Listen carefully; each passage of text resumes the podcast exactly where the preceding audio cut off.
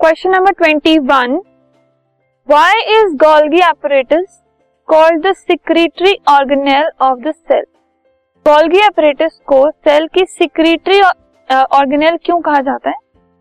तो उनको secretary organelle इसलिए कहा जाता है because it packages material synthesized in the endoplasmic reticulum and dispatches them to intracellular and extracellular targets are plasma membrane and lysosome.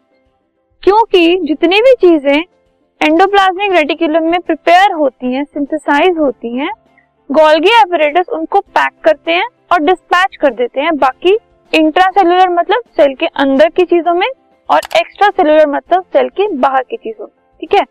So so, इसकी वजह से उनको सिक्रेटरी ऑर्गेनेल कहा जाता है cell